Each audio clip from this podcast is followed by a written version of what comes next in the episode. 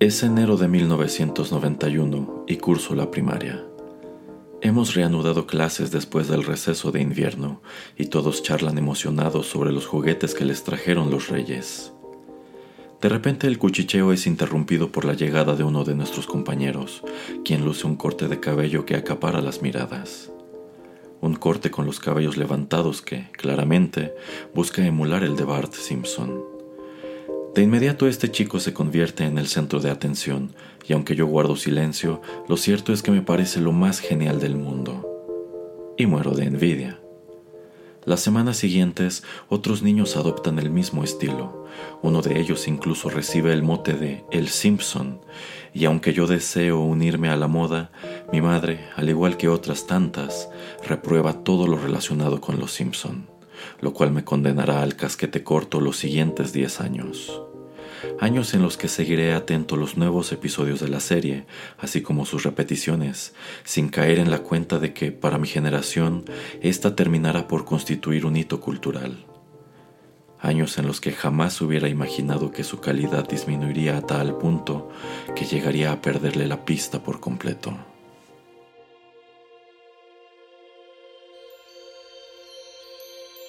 Rotterdam Press presenta Rotterdam Retro 2000. Un ameno recorrido por la nostalgia. Con las actuaciones estelares de Erasmo Neumann y Señor Geek. Comenzamos.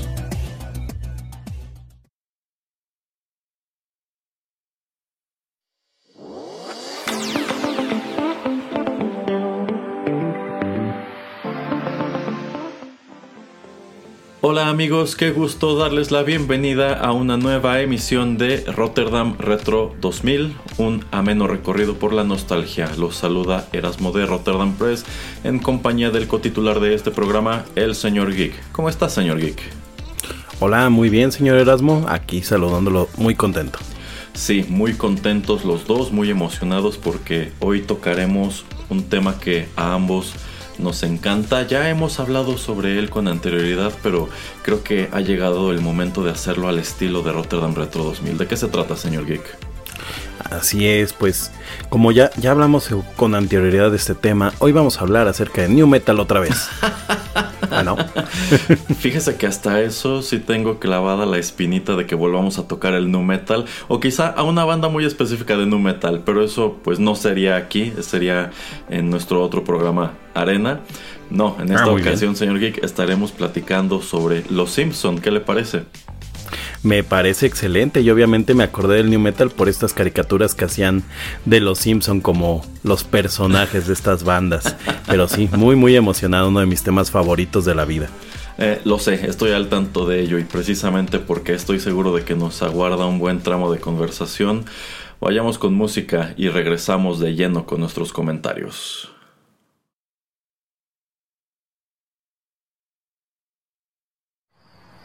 You could close down Moe's or the Quickie Mart, and nobody would care. But the heart and soul of Springfield's Inn are Maison Derriere.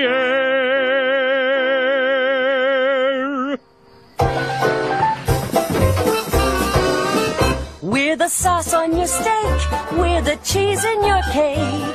We put the spring in Springfield. We're the lace on the nightgown, the point after touchdown. Yes, we put the spring in Springfield. We're that little extra spice that makes existence extra nice. A giddy little thrill at a reasonable price. Our only major quarrels with your total lack of morals. Our skimpy costumes ain't so bad. They seem to entertain your dad. The gin in your martini, the clams on your linguine. Yes, we keep the in Springfield. We remember our first visit. The service was exquisite. Why, Joseph, I had no idea. Come on now, you were working here. Without it, we'd have had no fun. since March of 1961. To shut them down now would be twisted. We just heard this place existed. We're the highlights in your hairdo. The extra arms on Vishnu. So don't take the... We won't take the...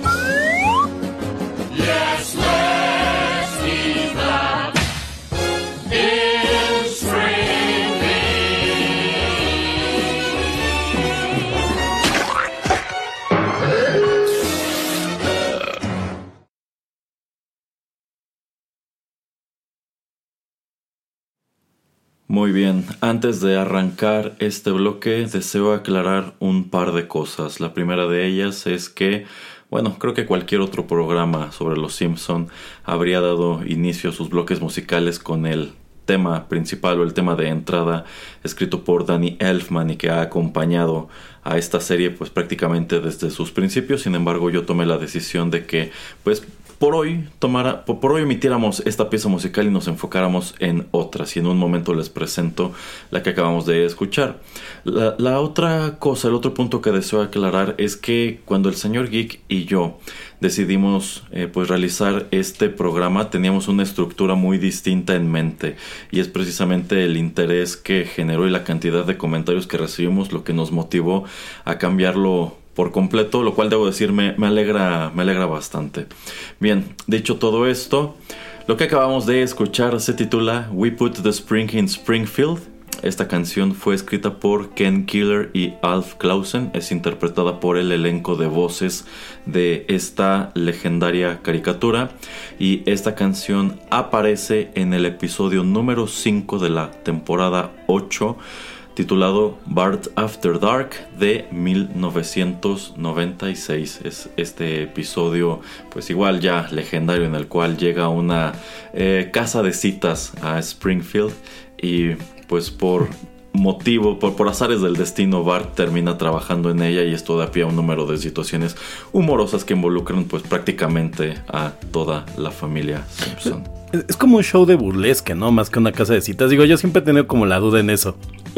Supongo que intencionalmente lo dejan muy al aire, pero yo lo que entiendo es que sí es como una casa de citas, tomando en cuenta la clientela que acude a este lugar. Sí, pero sí, lo cierto es que nunca se muestra que opere como casa de citas. Quizá es un híbrido de ambas cosas. Bueno, sí. Para comenzar con algunos datos generales, pues Los Simpson es una de las series animadas más exitosas en la historia de la televisión, también una de las más longevas. Esta serie comenzó a transmitirse en Fox, primero como parte del show de Tracy Ullman y posteriormente como su propio título en 1989. Es una serie creada por Matt Groening. Y a la fecha, al momento en que estamos grabando este programa en 2022, esta serie acumula 33 temporadas que suman un total de 728 episodios. Tiene su propia película, tiene pues pequeños cortos animados que han aparecido más recientemente en el servicio de Disney Plus. Y bueno, esta es toda una franquicia mediática que más allá de la serie, más allá de estos productos que ya mencioné, pues claro que tiene juguetes, claro que tiene merchandising como camisetas, como pósters, libros y otras tantísimas cosas. Ahora sí que es un título enorme, un título que de hecho, así como es grande en los Estados Unidos, también se hace muy popular muy pronto en el mundo de habla hispana. A ver, señor Geek, platíquenos. Bueno, yo sé de antemano que usted es un gran fan de esta serie, pero pues desde el punto de vista de Rotterdam Retro 2000, platíquenos un poco sobre Los Simpson. Por ejemplo, ¿usted sabe más o menos en qué punto, en qué año empieza a transmitirse en México? Estábamos recordando, ¿no?, que era en los 90s. Aparentemente fue en 1991, con esta pues opción que llega a México que se llamaba Imevisión. Y bueno, opción me refiero porque antes de Imevisión pues realmente solo existía una cadena televisiva que era Televisa. Uh-huh. Y cuando entra Imevisión empiezan con una visión pues más contestataria, con contenidos pues mucho más arriesgados que lo que generalmente Televisa presentaba, ¿no?, que era pues novelas y demás. Una de las peculiaridades de Los Simpson es que cuando se estrenan, sí se estrena en horario nocturno, uh-huh, y se estrena con la visión de que es una caricatura pues ya más para adultos. Uh-huh. A pesar de esto, pues a los niños, como ya lo habíamos platicado en el programa anterior que tuvimos, en donde platicamos de esta serie, o sea, a los niños les empieza a gustar mucho, pero digo, creo que de los temas arriesgados que hizo por ahí TV Azteca, o en su momento Imevisión, que tiene una vida como de unos 2 o 3 años, es que literalmente sí la presentaron con la visión de que era una serie para adultos de animación. En Televisa, por ejemplo, ya anteriormente habían tenido caricaturas que no eran enfocadas a niños, pero pues no lo comentaba, ¿no? Por ejemplo, yo por ahí recuerdo que en su momento en Televisa pasaban esta película de Wizards, de Ralph Bakshi, uh-huh, que es una caricatura, bueno, que es una película animada pues totalmente para adultos, o uh-huh, bueno, si no es totalmente para adultos, muy enfocada, pero pues la clavaban ahí, ¿no? En el horario de la tarde, y sí recuerdo que en su campaña, pues Imevisión o TV Azteca, ya cuando, pues yo recuerdo más, la presentaron con esta visión. Entonces esto pues fue revolucionario en México, aunque pronto dejaron de hacer cualquier tipo de hincapié. O sea, la realidad es que o sea, sí lo mencionaron. Yo recuerdo a los adultos, a papás diciendo esta caricatura es para adultos, pero muy pronto el público infantil la acogió, la tomó. ¿Usted cómo recuerda este ingreso a la televisión mexicana de Los Simpson? Bueno, en primer lugar, recuerdo que el primer episodio que me toca ver ya en TV Azteca de Los Simpson es el de la niñera ladrona, y este es un producto del, uh-huh, cual mi hermano y yo quedamos prendados de inmediato. En aquel entonces nosotros no sabíamos que esto había sido concebido desde un inicio como una caricatura pues dirigida a adultos. Sin embargo, es de notar pues que se da este fenómeno que usted ya comentó, de que en realidad a quienes termina gustándole es a los niños, y este es un fenómeno que se replica a la letra tanto en Estados Unidos como en México, y estoy seguro que en prácticamente cualquier mercado en donde la hayan presentado. Y pues algo que me parece muy curioso es que, a pesar de que iba dirigida a los adultos, yo no conozco muchos adultos a quienes les gustaran Los Simpson. Por ejemplo, bueno, en realidad en mi casa nunca nos prohibieron ver nada. Sí había explicaciones de algunas cosas que, mirando en retrospectiva, yo agradezco muchísimo, porque creo que es el tipo de cosa que te ayuda a forjar un criterio. Pero ciertamente es la clase de producto que de pronto pues como que se percibía que mi mamá no le gustaba gran cosa que lo viéramos, sobre todo por muchas cuestiones relacionadas con el personaje de Bart Simpson, quien yo creo que pues muchos papás de nuestra generación podrían considerar que fue una muy mala influencia que nos presentó la televisión, empezando porque pues todos los niños queríamos tener los pelos de punta igual que él. Y yo sí tuve muchos compañeros en la primaria que empezaron a manejar ese corte de pelo, pero pues así como digamos que habíamos toda una generación que fuimos niños en los 80, en los 90, que miramos esto como pues uno de los mejores títulos que nos mostró la tele en aquel entonces, lo cierto es que prácticamente no conozco a nadie que haya sido público adulto en aquel entonces que diga, pues a mí me enganchó y me convenció de que era una caricatura, uh-huh, dirigida para mí. No sé cuál sea su caso. No, también no. Por ahí tal vez recuerdo a alguna persona así que los veía. Uh-huh. Mi mamá, por ejemplo, sí de repente los llegaba a ver, pero no es fan ni nada, sino que simple y sencillamente era como algo que llegaba a ver. Sí, como usted dice, ¿no? Si en algún momento sí me dijo, esto que está pasando aquí, pues te lo explico, ¿no? Y ya. Uh-huh. Pero sí, como bien decía, de hecho enganchó mucho a los niños. Y debido a que en el programa no metimos como una sección para hablar del merchandise, me gustaría hacer el comentario breve de que en esta pues etapa de Los Simpson, entre el 92 más o menos y el 95, 97, que son el megafenómeno mundial, no solo en México, creo que un must de todos los niños era tener la guía para la vida de Bart Simpson, ¿no? Ahí quería llegar, sí. Exacto, exacto. Y la verdad es que fue un libro que en muchas escuelas terminó siendo prohibido. Pues sí, de entrada porque sí, los niños se juntaban a leerlo, ¿no? O sea, ni siquiera como que trajera algo realmente malo. Pero sí por ahí traía algunos consejos, pues, cuestionables para un niño, ¿no? Incluidos, por ejemplo, cosas como cómo hacer un acordeón y cosas así, ¿no? O sea, ese libro, además, no sé, nunca he sabido... Pues si es un producto oficial de Los Simpson traducido en México, si es una curiosidad del mercado latino, de alguien que pues tuvo muy buen feeling para hacerlo, porque por ejemplo me consta que hay álbumes con, bueno, que hay libros como por ejemplo el árbol de fotos familiar de Los Simpson, que ese sí es como internacional, pero no tengo el conocimiento y la verdad es que no lo investigué antes del programa, por lo mismo que no tuvimos como este segmento específico de si es un producto pues netamente oficial de Latinoamérica. Ajá, pues oficial lo es, porque sí tiene la marca, pero no sé si es de Latinoamérica o bueno, creo que también está en España, entonces no sé si es un producto pues solo en español o si realmente existe su versión en Estados Unidos. Ah, bueno, pues yo le tengo ese dato, señor Geek, pero antes de dárselo quiero preguntarle si en aquel entonces usted tuvo la guía para la vida. No, no me dejaban tenerla, la tenía uno de mis primos y la tenían amigos, entonces me la prestaban. De hecho recuerdo que en algún momento creo que alguien en la escuela la vendió en copias. O sea, en ese tiempo éramos creativos, entonces nunca faltaba un niño con alma de negociante, de comerciante, que lo vendía. Hay una serie que se llama El Recreo y había un niño en el recreo que se llamaba El Comerciante. Se van a tocarlo un día, pero es que de verdad sí, siempre había un niño en la escuela que era el que traía el business, ¿no? Ajá, sí, bueno... Se daba mucho, al menos en mi escuela, con los tazos. Bueno, yo tampoco tuve la guía para la vida. Nunca quisieron comprármela, pues precisamente porque mi mamá consideraba que quizá estaba bien que de vez en cuando viéramos esto en la televisión, pero ya tanto así como que tener el libro y cosas así, quizá ya no fue tanto de su agrado. Pero yo creo que más que nada este libro en específico, porque de hecho sí tuvimos otros dos que ahorita quiero platicarle. Bueno, pues sucede que este libro sí efectivamente es un producto oficial que se desarrolla originalmente en Estados Unidos en 1993, cuando esto pues estaba en su apogeo. El libro fue publicado por HarperCollins.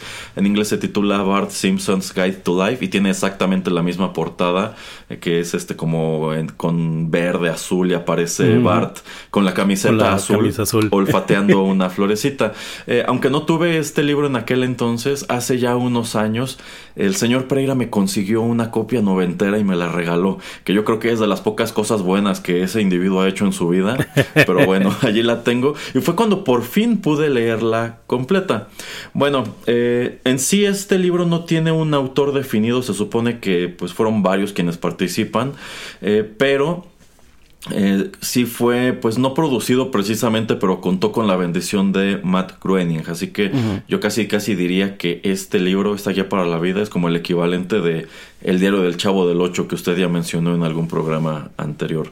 La edición que nos llega a México es la edición de España, porque y bueno, yo me doy cuenta de esto porque hojeando este libro que me obsequia el señor Pereira, me percato de que pues de entrada utiliza muchas palabras o muchos modismos españoles, como pues, no dice chico o tipo, dice tío, dice tío, sí, no dice tenis, dice zapatillas, no dice shorts, dice pantaloncillos, cosas así por el estilo. No estoy seguro si genuinamente hubo en algún momento una edición o una traducción realizada en México que se haya comercializado aquí, o todos en América Latina tuvimos la edición de España. Y precisamente de España nos llegan estos otros dos libros que le comento, que eran los libros de juegos para la lluvia y para los días soleados, para los días lluviosos y para los días soleados de Los Simpson, que eran pues... Recuerdo desbloqueado.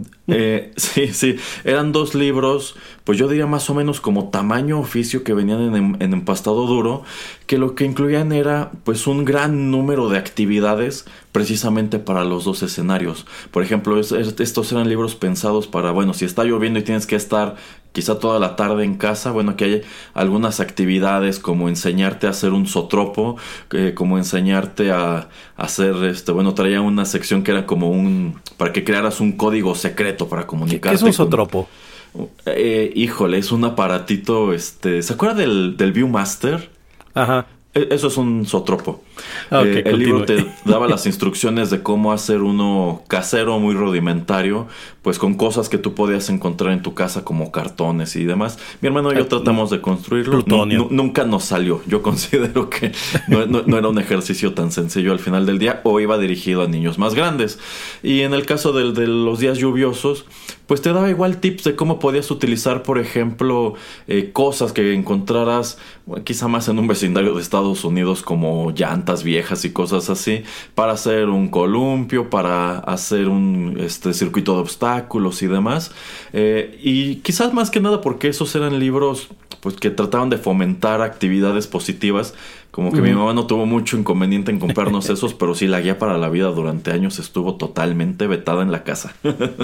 Y en escuelas, le digo, la verdad es que sí fue un libro medianamente satanizado. Uh-huh. Por no decir que de hecho en su momento incluso los Simpson fueron satanizados. Oiga, sí. Yo hablando de estos materiales pues de lectura de los Simpson, lo que sí tuve fue cómics. Uh-huh. ¿Tuvo cómics de los Simpson? Sí, los publicaba, me parece que Bongo.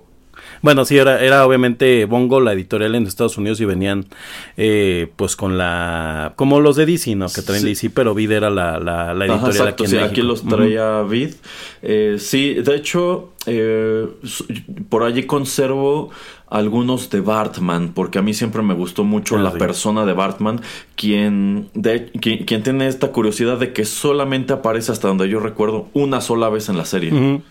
Sí, cuando van a la convención de historietas que se pone el traje. De hecho, no tengo muy bien clara la historia de cómo funciona el tema de Bartman, pero me parece que Bartman como pues personaje lo inventan como para publicidades, y igual para diferentes contenidos como de merchandising. Uh-huh. Pero se vuelve sumamente popular porque para cuando aparece en la serie pues ya el personaje existía, ¿no? Y la verdad es que es una aparición muy deslactosada, para colmo en este capítulo de... Sí, o sea, porque es un segundo, ¿no? Muy, muy al estilo también del humor de los Simpson, ¿no? Que es jugar con la expectativa. Y de hecho lo que hasta cierto punto no se le perdona es que en este capítulo que tienen más adelante con Sheena, que tienen superpoderes, pues no es Bartman la identidad que toma. Ajá. Y más adelante hacen una parodia de Batman, en donde sí es Batman, pero en esta parodia pues es un concepto totalmente diferente, ¿no? O sea, es un Bart super mamey y todo, y no es como figura de Batman literalmente, pues solamente con la capa, ¿no? Uh-huh. Además creo que Batman aparecía en el videojuego, si no me equivoco. En el segundo videojuego del NES, bueno, también en el de Super Nintendo, el de Bart's Nightmare. O sea, allí lo que estamos constatando... Pero cuando llegaban volando en el arcade no era Batman como también, tal. También, efectivamente, cuando tú perdías una vida en el arcade, cuando Bart entraba una vez más en escena, llegaba volando con el traje de Batman. Pero fíjese, lo que estamos constatando es que es una encarnación muy popular del personaje, pero la serie nunca se tomó la molestia de explotarla. Sí, no, y así muchas cosas, pero en los cómics pues sí explotaron mucho estos personajes, incluido por ejemplo el Hombre Radioactivo, que le hicieron como su serie de cómics y demás, parodiando sobre todo portadas de cómics viejos. Y bueno, no tiene mucho caso meternos mucho en este tema, nada más es comentar lo que en su momento... De hecho, la verdad es que los cómics de los Simpson a México llegan ya en una época más avanzada de la serie. Esto ya pasa por ahí del 97, 98, y la desaparición de Vid yo creo que fue como una de sus patadas de ahogadas meter esos cómics. Viene como para el 2000, 2000 y tantos, ¿no? Uh-huh, uh-huh. Sí, o sea, no recuerdo cuándo se acaba Vid, pero sí recuerdo que fue por ahí de... No pasó de 2005 cuando Vid se acaba. Entonces, si calculamos que como en el 98 llegaron los cómics de Los Simpson, pues más o menos estuvieron publicándolos esos años. Que ahorita los retomó, me parece, Panini, que los está publicando, y de hecho, uh-huh, la guía para la vida de Bart Simpson también, hace poco la vi en Summers, entonces sigue siendo bastante conseguible. Habría que ver qué también envejeció como material, ¿no? Porque pues sí hay cosas que... híjole, yo creo que esta es la clase de libro que cuando éramos niños nos deslumbraba muchísimo. Uh-huh. Quizá como adultos no tanto. Yo siento que es un producto que podemos ver como con muchísima nostalgia, y quizá también con un poquito de cringe, así que pensar, bueno, ¿Cómo es posible que nos gustaron, nos dieran risa ciertas cosas que están dentro del libro que ya se sienten como chistes de papá? Sí, sí. Pues tiende mucho a pasar esto con este tipo de materiales que escriben para las series de televisión de niños, o en este caso de Los Simpson, que pues se enfocó al público infantil para estos materiales, que la verdad es que cuando uno los lee te das cuenta que es un montón de señores tratando de como jugar con la idea de cómo es ser niño, pero pues sí escrita desde su perspectiva, y pues te encuentras cosas como lo que usted comenta de esta guía para los días lluviosos, ¿no? Que son actividades sumamente complicadas, pero que a lo mejor niños de hace 40 años lo hacían, porque uh-huh, pues para ellos era como más común que en la casa pues tuvieran toda esta herramienta y demás. Yo la comparo un poco también de Disney. Había una serie de libros que eran como para hacer como tipos estos de mecánica popular, uh-huh, uh-huh, pero era de Disney, y te hacía algunos inventos, y por ejemplo entre algunos de los inventos era hacer un taladro, ¿no? Uh-huh. Y tal cual, una de los textos era: saca de la caja de herramientas de tu papá un pequeño motor que te... ¿Cuál motor? Sí, exacto, ya están asumiendo que en todas las casas los papás tienen ese tipo de cosas. Sí, sí, sí, y vas a tomar el cautín. ¿Cómo que el cautín? Tengo 8 años, no manches. En fin, no sé si sería el caso, porque nunca, eso sí los llegué a ver así como, mira, ahí están, pero, o sea, mi libro deseado era la guía para la vida. Oiga, señor Erasmo, para acá un poquito el merchandising, uh-huh, ¿Qué merchandise usted ha tenido de Los Simpson aparte de estos libros? ¿Tuvo muñecos? ¿Qué ha llegado a tener? Tuvimos un muñeco de Bart Simpson. ¿Has de peluche? No. Este era un muñeco de plástico, pero era de estos que es un plástico flexible y que, uh-huh, puedes posar el muñeco. Era una muy buena figura. Era también de esta misma encarnación de Bart con la playera azul, que detrás de eso hay una historia bastante larga como para contarla en este momento. Tuvimos los 2 juegos del NES. El de Bart's Nightmare del Super Nintendo solamente lo rentábamos ya en el Blockbuster. Uh-huh. Bueno, algo que nos llamaba mucho la atención, yo creo que a absolutamente todos los niños que nos prendamos de Los Simpson en aquel entonces, fue el arcade, que de hecho, alguna vez... No, ¿tuvo el arcade, señor Erasmo? No lo tuvimos, obviamente, pero, o sea, es de esas cosas merc relacionado con Los Simpson. Oiga, que yo recuerdo. Güey, le iba a preguntar, oiga, ¿y también tenía un McDonald's en su casa, pura casualidad? No, solamente Macaulay Culkin y Michael Jackson pudieron darse ese lujo en los 90. Tuvimos, por ejemplo, también pues playeras, obviamente no oficiales. Yo recuerdo que tuve una playera roja como la de Bart en la serie, pero pues, en el frente izquierdo traía ahí una carita de Bart. Ese tipo de cosas realmente... Que recuerdo, esas playeras eran muy icónicas. Sí. Tenían generalmente frases de Bart. Yo tuve una toalla de playa de Los Simpson, ajá, en donde salía Bart corriendo con el traje de baño de Homero, me parece, uh-huh, y Homero lo estaba persiguiendo. Era una ilustración muy padre, y el texto que traía estaba muy pues estaba medio enredado, pero en resumen él le gritaba el clásico "porque why you little?" Why you little, que dice en inglés, que yo creo que he visto Los Simpson en inglés como 2 veces en mi vida. Y Bart decía algo así como el que se duerme, o algo así como camarón que se duerme, pero con una expresión muy de allá, ¿no? Uh-huh, Pero creo que la mayor parte de estas playeras, incluso les hacen la broma, ¿no? En el detrás de la risa, pues decían frases de Bart, ¿no? Eat my shorts, hay playeras que dicen caguabonga, a pesar de que Bart, incluso en un capítulo lo dice, ¿no? Yo nunca he dicho caguabonga. No sé, ¿usted recuerda qué decía su playera? No, la verdad no lo recuerdo. Estoy casi seguro que sí tuvimos una que usted comenta de Homero persiguiendo a Bart con la frase "Why you little", y como en aquel entonces pues todavía no teníamos un inglés tan refinado, yo siempre me quedaba pensando "Why you little" qué, o sea, no entendía que la frase estaba incompleta y pues que faltaba la grosería.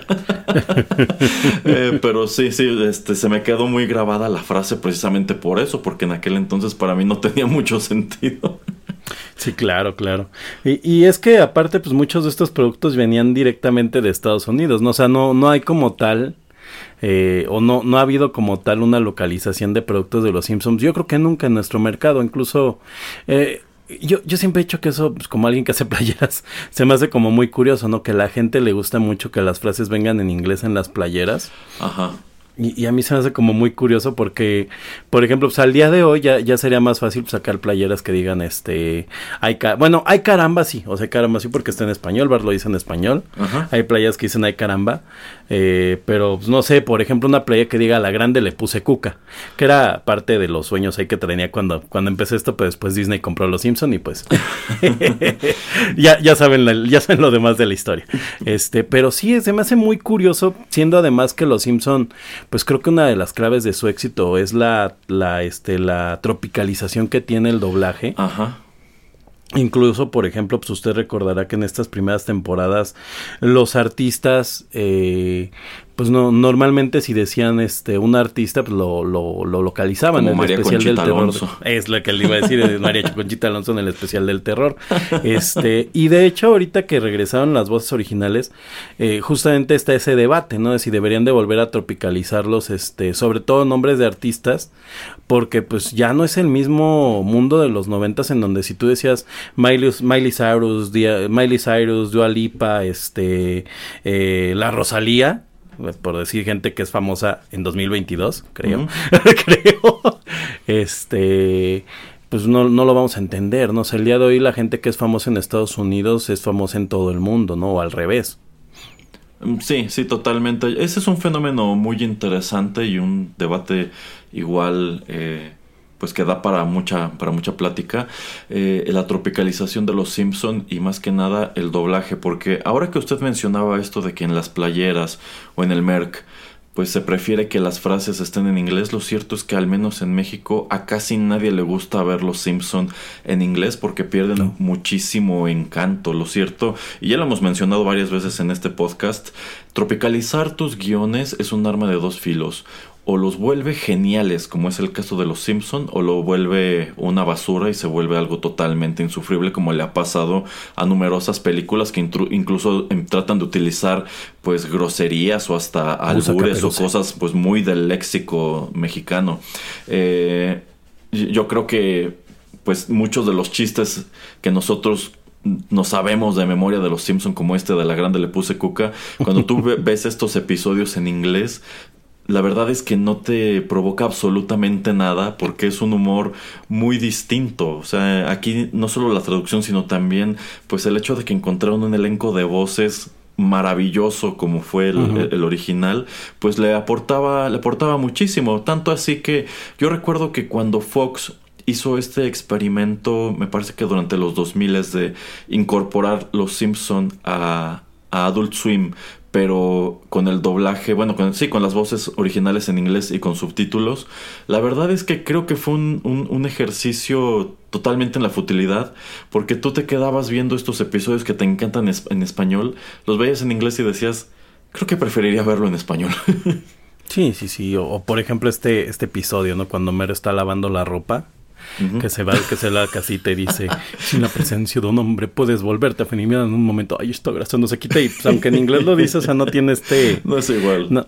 No es el mismo ritmo, no, o sea, es el mismo chiste, pero sí jugaban mucho con pues, los localismos, con tropicalización y demás. Y le digo, pues eso nunca llegó al merchandise, pero sí creo que fue una de las cumbres de este éxito de Los Simpson, que incluso, por ejemplo, algo que le ayudó mucho a la serie, el tema de que era de adultos y después terminamos poniéndolo ver los niños. Y eso no solo en Los Simpson, en general en todas las películas dobladas de los 90s y series de los 90s pasaba, era que suavizan mucho pues temas pues complicados de emitir en televisión, ¿no? Como groserías, temas sexuales. O sea, por ejemplo, siempre en las series de los 90s, en muchas no decían vamos a tener relaciones sexuales, decían vamos a acostarnos, ¿no? Con mucho de ese de te acostaste con él. Es así de, pues, ¿qué tienen, no? Pues se acostaron. Se están durmiendo.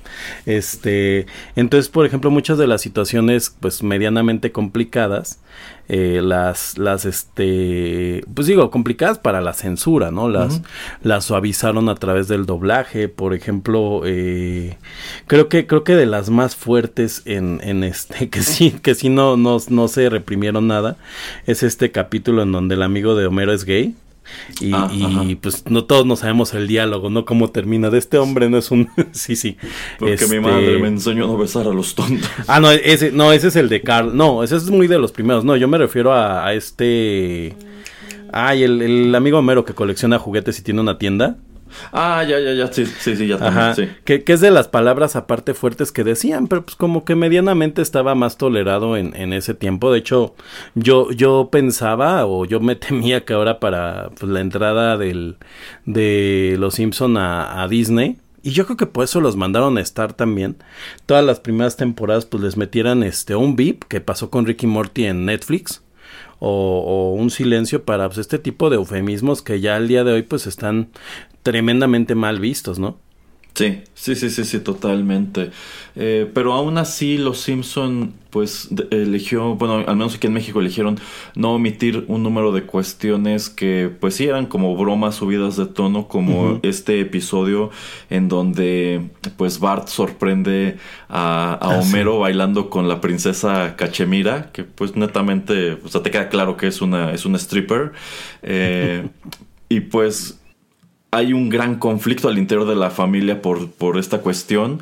Pero bueno, también tiene esta misma línea argumental de que Homero tiene que buscarla para disculparse y así hacerle notar a Bart que lo que él hizo pues no está tan bien como parecía en un principio. Lo cierto es que al menos en sus inicios esta serie pues sí tenía buenos chistes, sí tenía de pronto algunas cuestiones medio subidas de tono, pero también tenía, considero yo, grandes moralejas y grandes mensajes, sí, ¿no? Sí. Era otro tipo de... Era una serie pues más enfocada a la familia. Ah, nada más para cerrar, por ejemplo, el tema del doblaje y la suavización de las palabras. Por ejemplo, en muchas ocasiones, en las palabras que usaban palabras poco comunes, pero que finalmente significaban lo que quedan en el doblaje. Me está acordando ahorita de en donde le dicen creo que es a la novia del abuelo, ¿no? Suripanta. Y demás, ¿no? O sea, o por ejemplo, a mí se me hace un momento pues maravilloso de cómo entendían ellos el guión perfectamente. Estos insultos del señor Burns, que son palabras pues súper anacrónicas, ¿no? Entonces está todo este diálogo, ¿no? En donde le dice, Smithers, ¿por qué está viéndome este bolonio, esto álido, no sé qué, sandío, etcétera, que es así un diálogo larguísimo. Y esto es como muy de Gabriel Chávez, ¿no? Porque Gabriel Chávez sí es una persona que se ve que usa palabras bien vintage, muy muy anacrónicas. Y le digo, o sea, yo es lo que siento que en la adaptación de repente trabajaban mucho este tipo de cambiar palabras para que no fueran tan fácil de que las como que alguien brincara, ¿no? Como que decían, bueno, seguramente nadie sabe qué significó. Bueno, no les va a brincar tanto que digan suripanta a no sé, zorra, ¿no? Que es una palabra que pues de repente también ocupan en el doblaje. No, pues ya, tal cual. En sí, bueno, nada más quería hacer ese comentario de este tema del éxito y que, pues, tiene de escuelas, ¿no? Como lo fueron Los Picapiedra, como fue Don Gato, en donde pues, precisamente el doblaje es Don Gato es el 90% del éxito en México. En el caso de Los Simpson, pues yo creo que sí tenía guiones muy inteligentes, era algo pues fuera de lo que habíamos visto anteriormente. Y sabe, nada más para cerrar la parte de que lo transmití Imevisión y después TV Azteca, que eran estas cadenas, que era esta cadena que pues quiso ser en su momento revolucionaria y ahora pues bueno, es terrible. La realidad es que también otra de las cosas que Los Simpson llegaron sin censura. So, yo recuerdo, o sea, que por ejemplo, pues estas escenas en donde se les veían las pompas que eran muy comunes en su momento, o estos semidesnudos que tenían los personajes, etcétera, pues la realidad es que nunca lo censuraron, cuando en otros momentos, pues sí, este tipo de escenas terminaban con censura y pues mucho menos los temas, ¿no? Había, por ejemplo, en otro momento, en otras cadenas, tal vez no me han pasado este capítulo en donde Homero decide que es Dios, ¿no? O fundar su propia religión, porque la verdad es que antes sí meterse con esos temas pues era meterte en problemas realmente con grupos ultra religiosos y de ultraderecha y llegar a tener cancelaciones. Por ejemplo, pues los Caballeros del Zodiaco también en su momento pues los llegaron a atacar mucho por el tema de pues como decíamos, ¿no? De la película esta de Lucifer o pues el Satanic Panic, ¿no? Que sí me acuerdo que por ahí decían que el muñeco de Bart también era satánico, es así de, bueno, que no era satánico en los 90s, en fin. Sí. Bueno, pues como parte de la dinámica de este programa le preguntamos a nuestros escuchas si a su parecer existía alguna otra serie. Lo ideal es que fuera animada, pero por allí mencionaron algunas cuantas que no son animadas, pues que se comparara con Los Simpson a nivel fenómeno, porque ya lo dijimos antes, esta es una de las series de televisión más exitosas de la historia, lleva realizándose todos estos años con resultados cuestionables ya de un número de años para acá, pero allí siguen dando y hay quienes de hecho los siguen viendo. Bueno, pues en su opinión, si les venía a la cabeza algún otro título que dijeran, yo considero que esto es algo, si acaso, parecido a lo que fue Los Simpson en su momento. Y en primer lugar, Luna M Fitness, Lia Medlia, Vera Jenny 24 y Carva Lily mencionaron, pues creo yo, uno de los títulos esenciales de finales del siglo pasado a principios de este, que es Malcolm in the Middle. ¿Cómo ve? Yo creo que en México sí tiene un fanatismo muy grande. Creo que... yo siento que no es tan grande en Estados Unidos. O sea, que sí es como una serie muy querida. Que de hecho tuvo como revival a través de que Bryan Cranston se vuelve monstruo a través de Breaking Bad. Por cierto, espero que ya hayan escuchado el especial de Better Call Saul de Rotterdam Press. En el que no estoy. Pero bueno, sí, creo que en México tuvo esta capacidad de ser una caricatura que es muy disfrutable.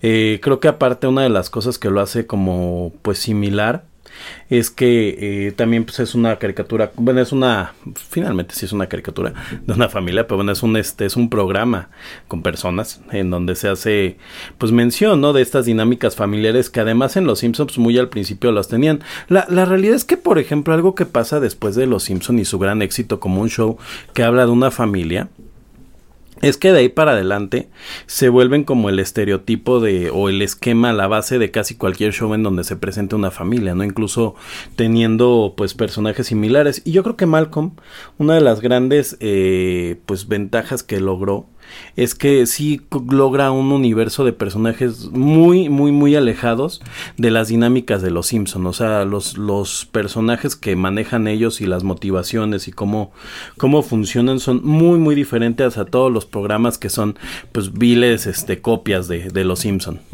Sí, totalmente. Bueno, a continuación tenemos una que yo creo es muy evidente, sobre todo por los años en los cuales surge. Lizeth Villasana, Ícaro Mex y Dios Goku mencionan South Park. Yo considero que una gran diferencia es que South Park como que sí logra pegarle muy fuerte al mercado al cual iba dirigido, y Los Simpson no. Los Simpson iba dirigido a los adultos y termina gustándole a los niños. Esta serie está... bueno, además de que es un humor totalmente distinto. Yo considero que South Park sí tiene un humor considerablemente más maduro que el de Los Simpson, y también más malintencionado.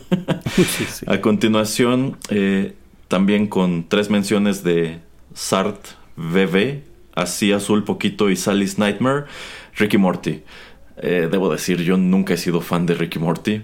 El señor Pereira suele regañarme porque dice, ¿cómo es posible que no te guste? Pero nunca me ha enganchado, y la verdad es que... Pero nunca, sí la he visto. Sí la he visto, pero nunca me ha interesado gran cosa clavarme con esto. Así como hay muchas otras series que son súper populares y tampoco. Hay lo que me gustaría comentar muy rápido con Rick y Morty. Es que si bien es una serie similar en popularidad el día de hoy, o sea, es como la serie de caricaturas más popular en el mundo, pues actualmente, y con una fanbase similar a la de Los Simpson, y me refiero con similar como que son estas fanbase que ven cada detalle, ¿no? Pero ahora con esta nueva pues función que tienen los grupos de fans, que son como hacer teorías y ver hacia dónde va la serie, pues que además Rick y Morty, a comparación de Los Simpson y de otras series, pues tiene una continuidad. La realidad es que sí es otro tipo de serie muy diferente, porque por ejemplo se burla mucho del estereotipo de la familia pues tradicional de las series de sitcom y de caricaturas, o sea que además pues en caricaturas, como decía, ¿no?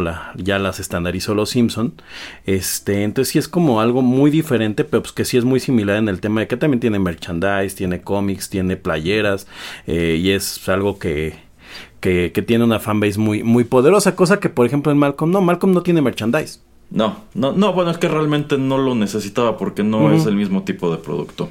Bueno, la que nos mencionan a continuación, yo considero que al menos a nivel América Latina sí es un fenómeno muy, muy, muy equiparable a lo que ocurre con Los Simpson, pero es un producto igual totalmente ajeno. Alisu Des, Los 8015 y Akoth mencionan Dragon Ball. Quiero suponer más en específico Dragon Ball Z, pero sí, igual fue un título gigantesco. Posteriormente, Fulgeptic y también Sart BB mencionan pues al, digamos, la secuela espiritual o el hermanito menor que es Futurama, que yo considero... Quizá también ameritaría que hiciéramos en algún momento un Rotterdam Retro, por nada favor, más a propósito de Futurama. Víctor Hugo Espino nos menciona a los Looney Tunes. Bueno, los Looney Tunes son considerablemente más antaños, pero sí considero que en su momento debieron constituir, pues si no un fenómeno de este tipo, un fenómeno más o menos equiparable, en cuanto a que lo cierto es que allá afuera hay muchísimas generaciones que quizá ya nunca han visto alguno de estos cortos animados que aquí conocimos como las fantasías animadas de ayer y hoy, pero saben perfectamente bien quién es Bugs Bunny. Son longevísimos también, claro. Sí. Luego Haken W00 menciona una serie que no sé si usted ubique, que es Shin Chan.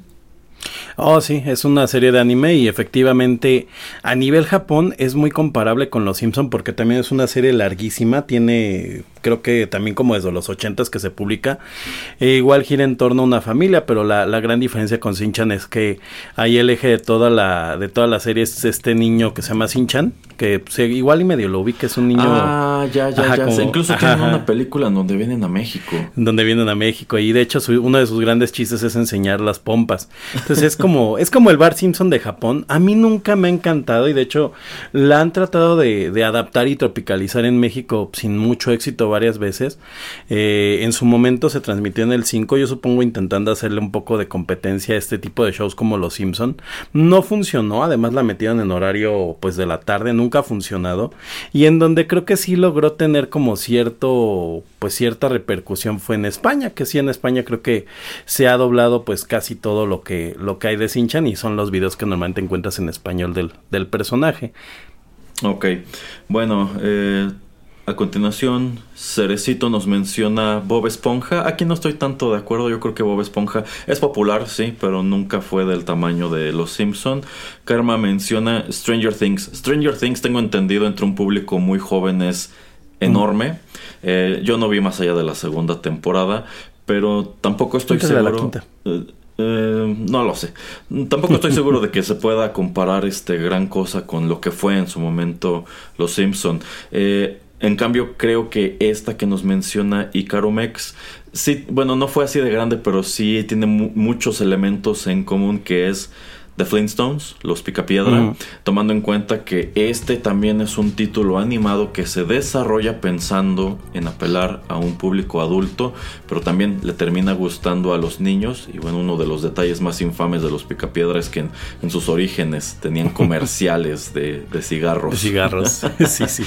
Maravillosos. La que nos menciona Tamashi Rei, yo considero también es una suerte de sucesor espiritual de Los Simpson. Yo creo que es uno de los competidores más interesantes que tuvo durante los 90, que es Dinosaurs, Dinosaurios.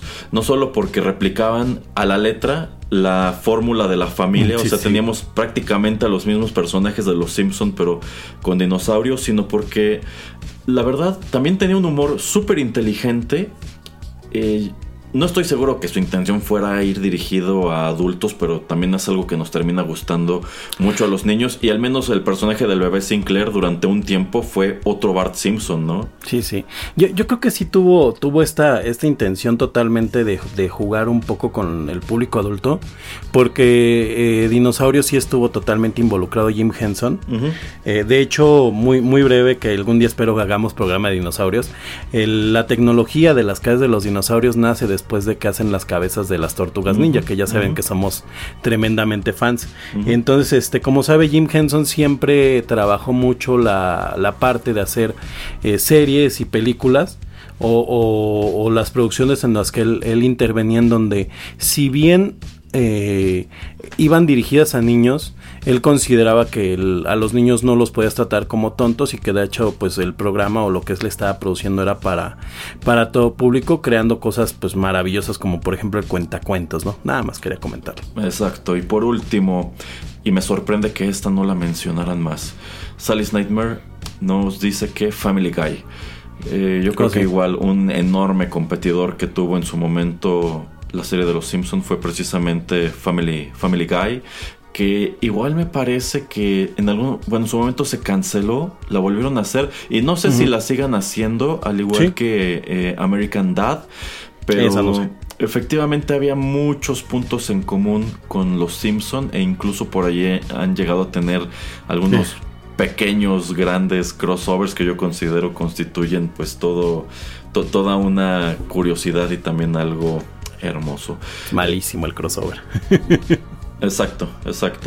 Bueno, pues estos son algunos de los títulos que nos mencionan. Sin lugar a dudas podríamos desmenuzarlos más, o en su defecto estoy seguro que en algún punto terminaremos haciendo un Rotterdam Retro al respecto. Pero por ahora, señor Geek, ¿qué le parece si para pasar la página vamos con otra canción?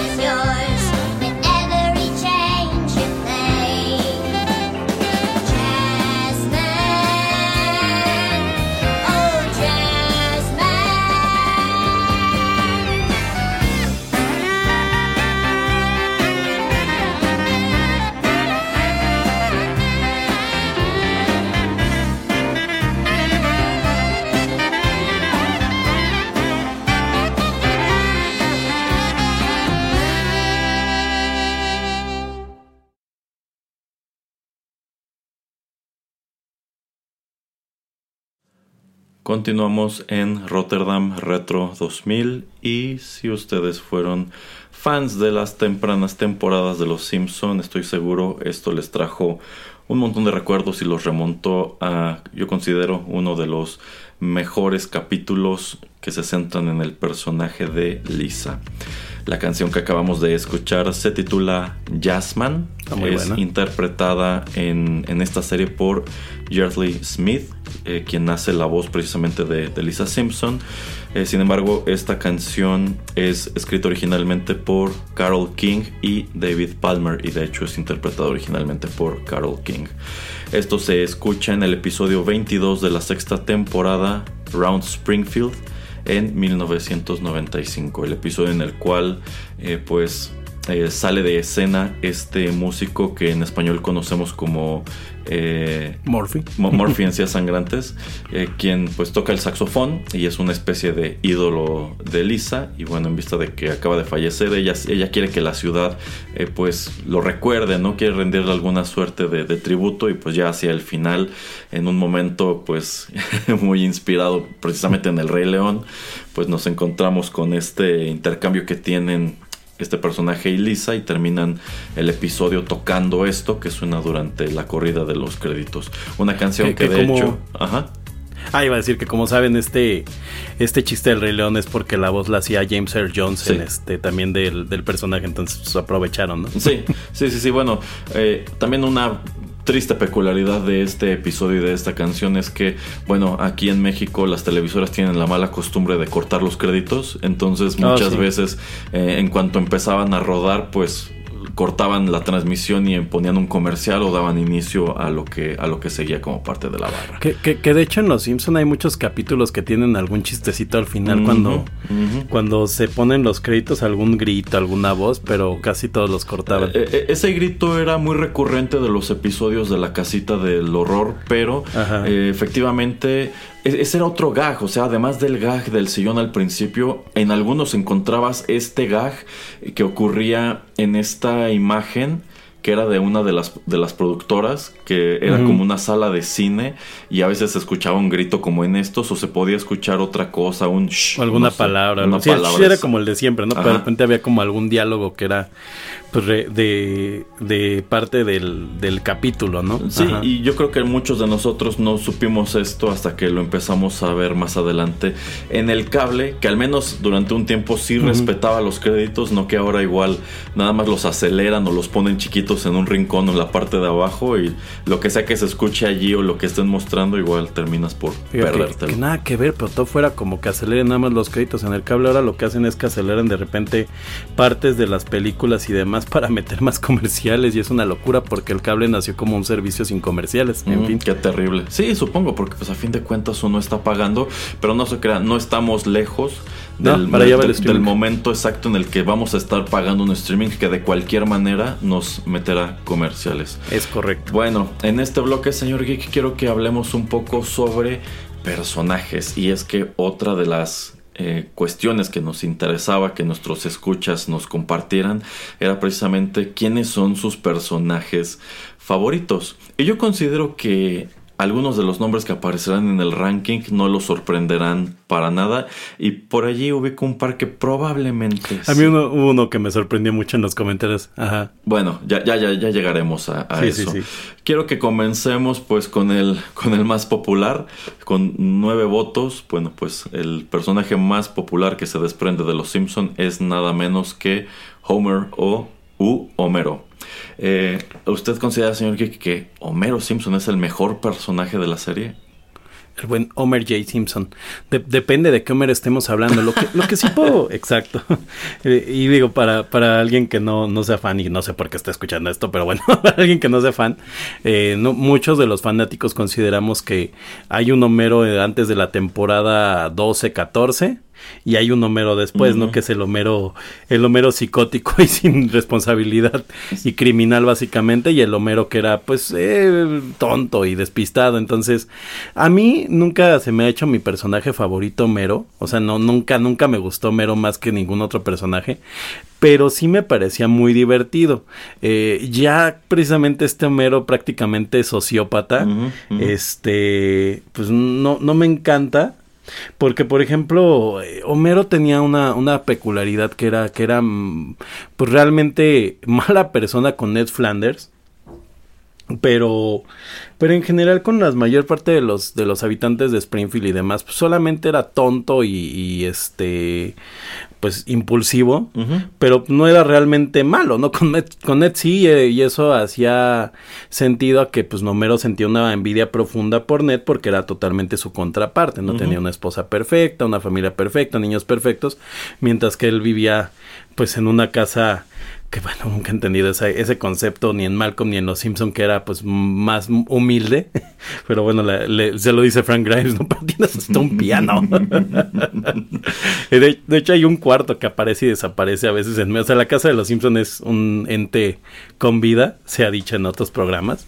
Pero bueno, según la visión de Homero, pues él tiene una casa más humilde. Y como recuerda, hasta Flanders tiene este bar y mesa de juegos. Entonces... este Homero, pues, que era más bien mezquino con su vecino y que era más bien atrabancado, me parecía divertido. Pero ya el Homero de las temporadas recientes, pues, que ya básicamente es un sociópata, pues no me parece tan divertido porque antes era como un niño, uh-huh. Y ahora de repente es, pues, literal como un loco, ¿no? Sí, totalmente. Yo considero que uno de los elementos que más le pega a la película, que bueno, es un elemento, es un título en el cual no vamos a profundizar mucho hoy, es que precisamente Homero ya se había transformado.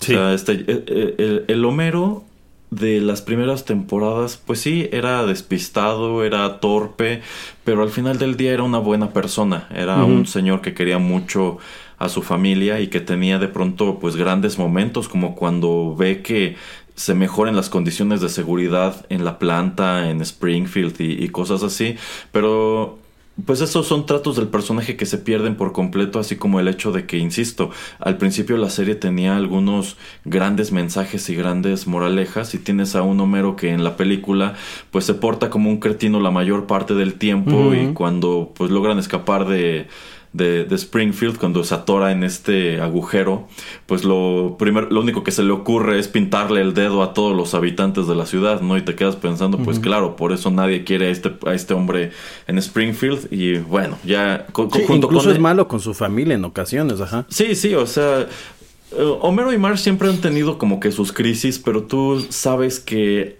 al final Homero era capaz de darse cuenta de en dónde la regó, ¿no? Y era capaz de pedir perdón e incluso sentirse mal, pero de nuevo ese es un trato del personaje que termina por perderse, y es muy difícil empatizar con él, y yo siento que eso alteró por completo la dinámica familiar, y es uno de tantos ingredientes que hacen que de cierto punto para adelante digas, estos ya no son mis Simpson.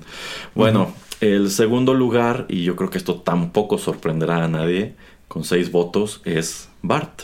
Aquí debo decir que coincido totalmente con algo que me deja anotado Christian, que es, cuando era niño, su personaje favorito era Bart. Conforme pasó el tiempo, lo fue Homero. Pues la verdad, yo igual creo que me quedo con Homero como uno de mis personajes favoritos. ¿Qué le parece a usted, Bart? Igual, de niño se me hacía muy, muy padre. Creo que incluso a mí de niño sí me caía mejor Homero que Bart. Pero Bart era como este niño, como bien dice usted, este niño cool, y que también, ¿no? Pues en el futuro empiezan a trabajar con él actitudes que ya no son tan de niño, como sus múltiples novias y demás enredos que tiene, que son así como de esto que... pues por ejemplo, yo tengo muy presente este capítulo de la emancipación con Tony Hawks, que es así como de... o sea, ¿qué es esto, no? Sí, exactamente. Yo considero que conforme se devaluó el producto, conforme se fue desvirtuando, a lo que recurrieron los escritores fue a acentuar las peores características de todos los personajes. Si Homero es tonto, ahora será más tonto. Si Homero se enoja con Marge, ahora se van a enojar más feo. Si Bart de pronto tiene bromas crueles, ahora serán más crueles. Si Milhouse es patético, ahora será 1000 veces más patético. Si Rafa es tonto, lo mismo. Y terminan por quitarles cualquier elemento de redención. O sea, aquellas cosas que los hacían pues muy simpáticos ya están totalmente perdidas. El personaje que sigue, yo creo que sí será una sorpresa. Bueno, pues el tercer personaje más popular de acuerdo a nuestro sondeo es nada menos que, con 4 votos, el señor Burns. Ah, ¿cómo sí ve? Me encanta, yo soy muy fan del señor Burns, o sea, creo que los mejores capítulos de las temporadas viejas, incluso de las más actuales, siempre tienen al señor Burns metido. Simplemente la que debía ser la película de Los Simpson es el mejor capítulo del señor Burns, que es este, claro, sí, claro, ¿Quién mató al señor Burns? ¿Quién mató al señor Burns? Así es. Ajá. Sí, no, me encanta porque alguna cualidad muy divertida del señor Burns es que de repente es un gran villano y de repente es un viejito senil que no puede pegarle a alguien. Entonces es muy o como cuando se convierte en esta cosa brillante, ¿no? O sea, tiene unos matices muy, muy padres. Y creo que algo que le ayudaba mucho aparte al personaje era esta maravillosa voz que le daba, la voz del señor Burns en latino. Me va a matar el señor Erasmo por esto. Gabriel Chávez, uh-huh, que tenía como un rango actoral muy, muy amplio, ¿no? O sea, a pesar de que su voz era de viejito, pues él tenía esta capacidad, ¿no? De repente sonar viejito dulce y casi, casi indefenso, y de repente ser este viejo malvado. De hecho, hay un capítulo, ¿no? En donde, él se está portando muy bien el señor Burns y dice, cambia de opinión. Es el de los amigos del Pino, ¿no? Cuando se lleva el trofeo, que les dice, sí, uno de mis inesperados cambios. Ajá, o también puede ser un personaje patético, como en estos flashbacks de la Segunda Guerra Mundial, que formaba parte del pelotón del abuelo, y eran puros hombres súper rudos, pero él era el más tonto, pero al mismo tiempo también el más traicionero. O también cuando hay una especie de boom religioso en Springfield y decide que quiere erigirse como Dios viviente y se pone traje musculoso que al parecer está hecho de cera, y como tiene unas antorchas gigantes en su balcón, se empieza a quemar. Sí. Bueno, el cuarto más popular de acuerdo a nuestro sondeo es, con 3 votos, Lisa Simpson. Oh. Aquí debo hacer la confesión quizá muy impopular de que yo nunca he sido muy fan de este personaje. O sea, y yo creo que es más que natural. O sea, si a ti te gusta mucho Bart, probablemente Lisa no, porque a fin de cuentas ambos representan a un tipo de niño muy distinto. Bart es este niño que, pues, en apariencia es cool. ¿Por qué? Pues porque tiene los pelos parados, la patineta, porque grafitea, porque a veces se junta con los bravucones. Pero Lisa es una niña muy by the book, ¿no? O sea, es una niña estudiosa, a quien le gusta hacer lo correcto, quien quizá no tiene una gran vida social, pero es muy inteligente, etcétera, etcétera. ¿A usted qué le parece, Lisa? Es muy triste que a Lisa finalmente terminaron de encasillarla como este personaje que usted comenta. De hecho, al grado de quitarle totalmente a sus amigas, porque mucho tiempo tuvo de amiga esta Juanis, que le van cambiando el nombre a esta niña. Nunca salía así como alguna aventura que tuvieran juntas, pero se mencionaba, ¿no? Que era su amiga. El día de hoy, pues, Lisa se transformó en el personaje, creo que más odiado de los Simpson, por lo mismo de que se convirtió en la voz del progresismo totalmente. Exacto. Y de las modas pasajeras. Pero bueno, hablemos de la Lisa clásica. A mí la Lisa clásica me gusta. De hecho, creo que varios de mis capítulos favoritos de Los Simpson involucran a Lisa. Por ejemplo, me gusta mucho este capítulo en el que ella decide justamente por esto cambiar de personalidad, y es el momento en el que Bart es más miserable que nunca, al grado que le dice, eres un renacuajo miserable, ¿no? También algo, me gustan mucho estos capítulos en donde Homero, pues, siendo su o sea, si bien Bart es su opuesto en el tipo de niño, Homero es totalmente opuesto a Lisa, porque literalmente, o sea, él lo dice, no te entiendo. Pero estos capítulos en los que trata de buscar la manera de conectar con su hija, pues eran capítulos muy bonitos, porque Lisa finalmente, pues sí, es una niña que busca este cariño del papá. También me gusta que de repente le daban ciertos diálogos en los primeros capítulos, en las temporadas clásicas, que a lo mejor no eran tan posibles en una niña de su edad, pero que te hacían sentido. Por ejemplo, o que era parte del chiste, ¿no? Que fuera algo tan profundo lo que decía un niño. Tengo muy presente un capítulo en el que Patty y Selma están hablando mal de Homero, y les dice, a pesar de que ustedes consideren que mi papá es una persona que no es de su agrado, quiero recordarles que es mi ejemplo paterno, y y lo que digan o la opinión que tengan sobre él y expresen enfrente de mí va a afectarme profundamente, ¿no? Y o sea, digo, lo dice más o menos así, no recuerdo el diálogo exacto, pero es, o sea, son cosas importantes, ¿no? Que a veces como adultos se te olvida, pues que los niños todo entienden. Y era el personaje que tenía Lisa, este niño que estaba muy enterado del mundo, pero que seguía siendo un niño, y bueno, más adelante la empiezan a convertir en una especie de semiadulto, y eso no es el personaje que conocimos en los 90s. Creo que por eso se hizo muy odioso, pero en su momento era un personaje muy entrañable. Estoy totalmente de acuerdo. Lisa empezó su existencia siendo una cosa. Era como la voz de la razón, pero no era irritante. Sin embargo, llega un punto en el cual dices, efectivamente, creo que Lisa está empezando a encasillar todos estos estereotipos que, pues, resultan en sumo irritantes. Bueno, el quinto más popular en nuestro sondeo, y tampoco me lo esperaba, es Abe Simpson, el abuelo. ¿No?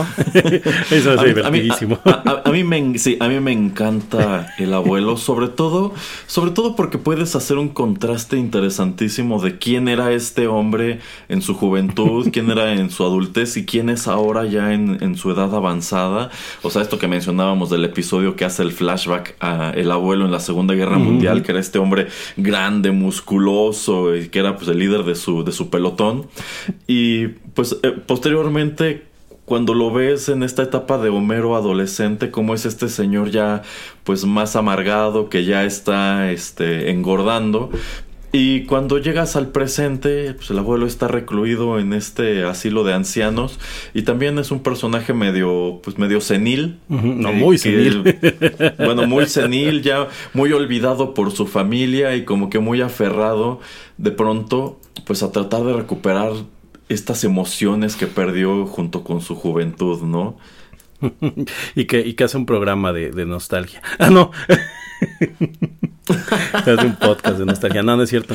Sí, me encanta que el abuelo, de hecho, por lo mismo de que ya es una persona, pues, que se presupone que es senil, pues siempre cuenta historias que no van a ningún lado y que además tienen muchas pues contradicciones históricas o de simplemente la propiedad del abuelo, ¿no? Porque, por ejemplo, un día está en el pelotón de los peces del infierno y otro era un agente infiltrado vestido de mujer que estaba en un cabaret. Sí.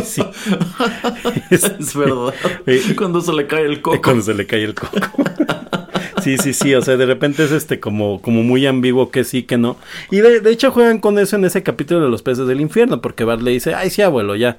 Y le dice, si esto fuera mentira tendría este tatuaje, y ya se estira la piel porque está tan arrugado que no se le ve, ¿no? Además, una de las grandes cualidades que tiene el abuelo es que demuestra, pues, que Homero tiene una razón de ser, ¿no? O sea, si Homero es este hombre que sí es amoroso, que sí quiere a su familia, pero que finalmente no tiene una forma de vincularse de forma correcta con sus hijos, es porque es lo que aprendió, porque si Homero de repente es medio troglodita con sus hijos, bueno, o sea, el abuelo era una cosa terrible, este consejo que le da, ¿no? Si un extraño te dice que te lleva, te subes.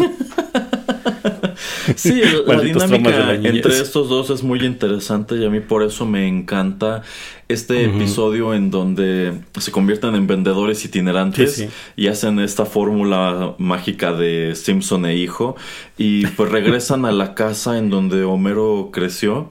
Y pues digamos que este es el episodio en donde Homero viene a ventilar todas las frustraciones que tiene como hijo hacia su papá. Y pues en sí la dinámica del abuelo siempre es interesante, pero también en ocasiones cambia, porque a veces parece ser tan senil que no se acuerda de sus nietos, a veces parece que lleva una relación muy cercana con ellos, a veces parece que los visita muy seguido en su casa, otras que nunca sale del asilo y lo tienen ahí prácticamente olvidado. Pero sí, la verdad creo que es un gran personaje, y me gusta que también, pues, a ratos se cruza precisamente con el señor Burns, ya sea en el episodio de los peces del infierno o cuando los dos empiezan a competir por los afectos de la mamá de Marsh. Ajá.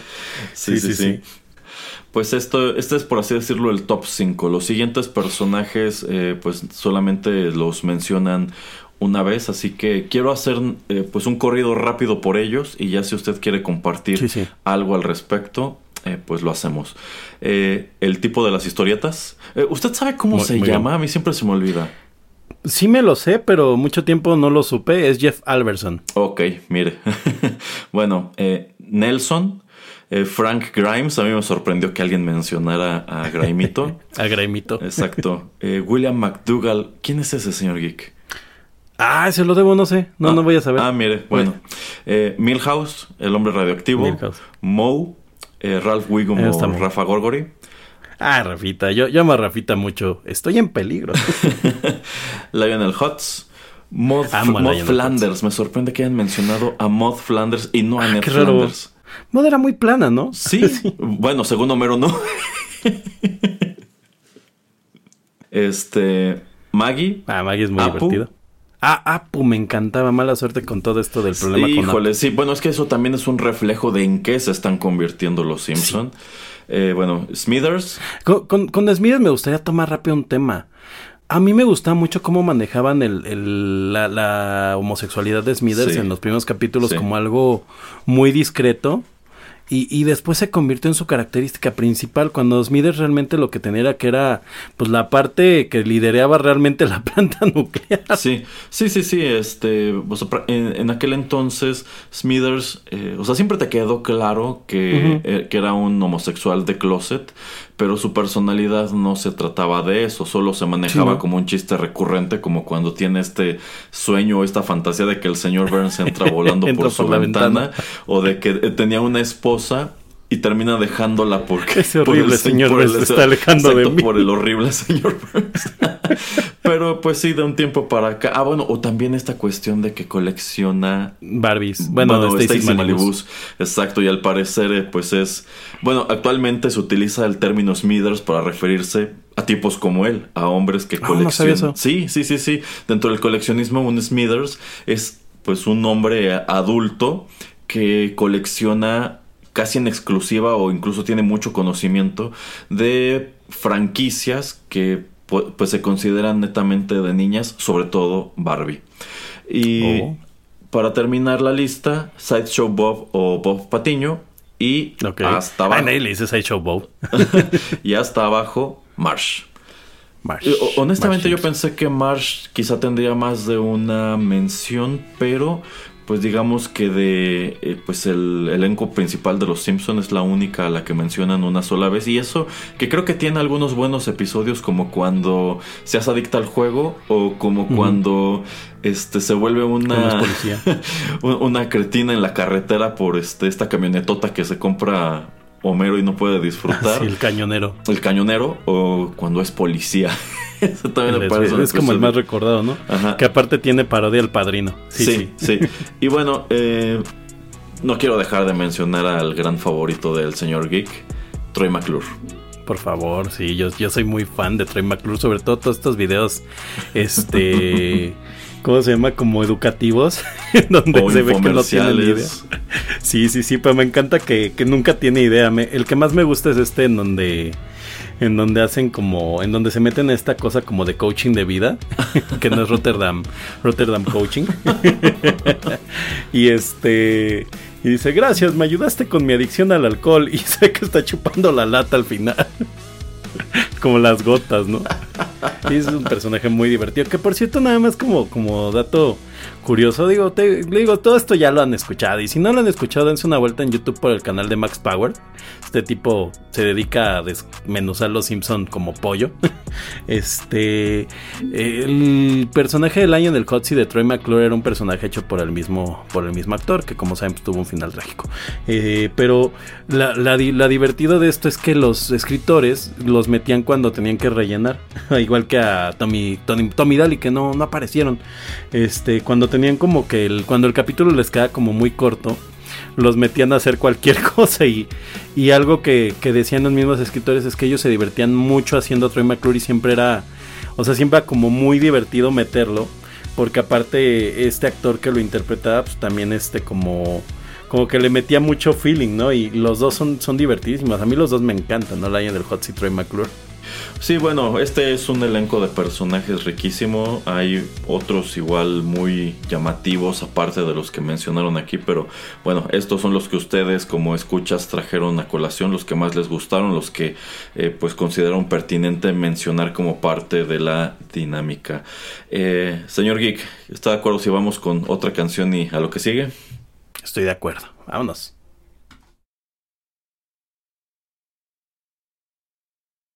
¿Saben? Una ciudad con dinero es como una mula con patines. Nadie sabe cómo los obtuvo y nadie sabe cómo usarlos.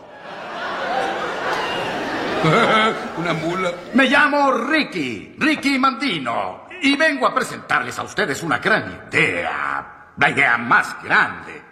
Ah, no va a funcionar. Creo que le iría mejor al poblado siguiente. Oiga, un momento. Nosotros tenemos mayor población aquí. Comuníquenos su idea y lo apoyaremos. Bien, entonces voy a hacer esto. Voy a mostrarles mi idea. Les presento al monorriel de Springfield.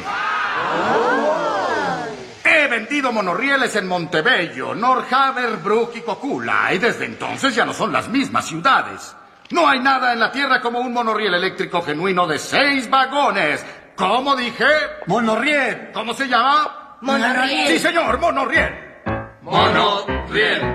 Monorriel. Dicen que esas cosas son ruidosas. Se desliza como cerveza espumosa. Tal vez los rieles se doblarán. Eso tus ojos no lo verán. Y para nosotros los flojos, produciría empleos provechosos. Fue enviado aquí por el diablo. Tiemblo al escuchar ese vocablo. Se rompió el anillo de mi lata. Pues aquí tiene mi navaja. Es la mejor elección aquí, señores. Alcen sus voces y sus corazones. ¡Monorriel! ¿Cómo se llama? ¡Monorriel! ¡Una vez más! ¡Monorriel! Pero la avenida principal está dañada. Lo siento, mamá, la decisión está tomada. ¡Monorriel! ¡Monorriel! ¡Monorriel! ¡Monorriel! ¡Mono! ¡Oh!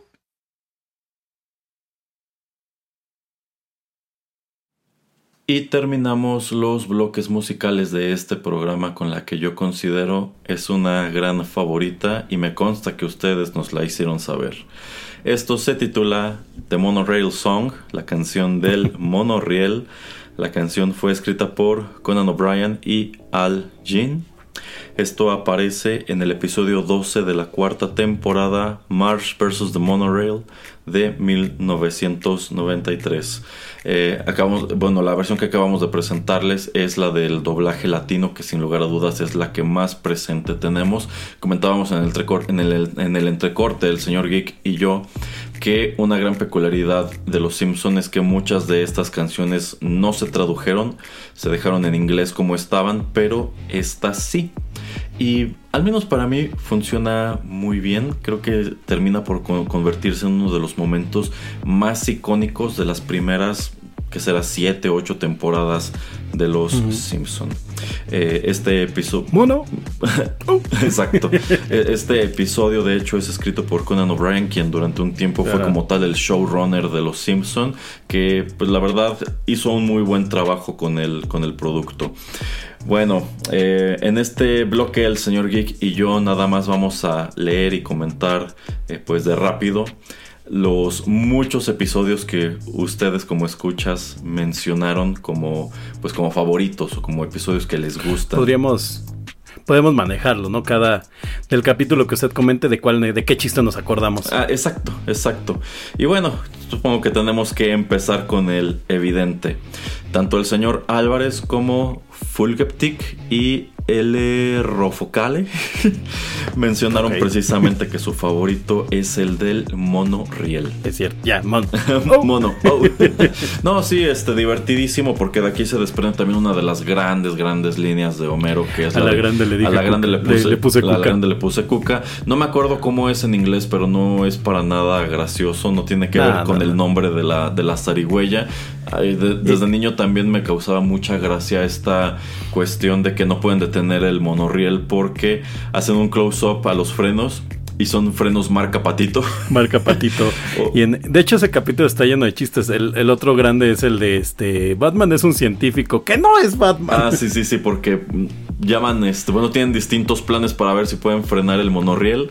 Otra cuestión es que uno de los pasajeros, celebridades, porque pues manejan la inauguración del monorriel como un gran evento al interior de Springfield, es Leonard Nimoy, y esta cuestión de porque el monorriel es solar y entonces hay un eclipse y logran detenerlo momentáneamente por eso. Y cuando menciona esto de el ballet cósmico ha comenzado, también cuando le dicen pero usted no hizo nada, no. y desaparece como si lo hubieran teletransportado. Sí, sí. En Star Trek.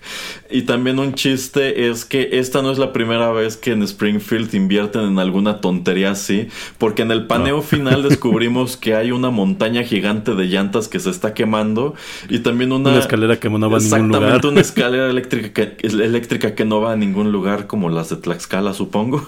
Pero sí, es un episodio divertidísimo. Es el que más mencionaron, y yo considero que esto es más que natural y en buena medida porque pues tiene todos estos elementos memorables, entre ellos la canción. Bueno, el que sigue, Sergio Vázquez, dice que su favorito es el del hermano de Homero. Ah, muy bonito, sí, sí, sí. Sí, bueno, de entrada yo considero que este hermano perdido que tiene Homero es un gran personaje, y más que nada, pues el hecho de que asomas a que estos dos, a pesar de que se parecen mucho físicamente, son la antítesis el uno del otro, porque Homero es calvo, es gordo y tiene trabajo mal pagado en la planta nuclear, y su hermano sí tiene cabello, es un poco más delgado y es un exitoso industrialista que tiene su propia marca de autos, ¿no? De hecho, el abuelo dice, me quedé con el idiota. Exactamente.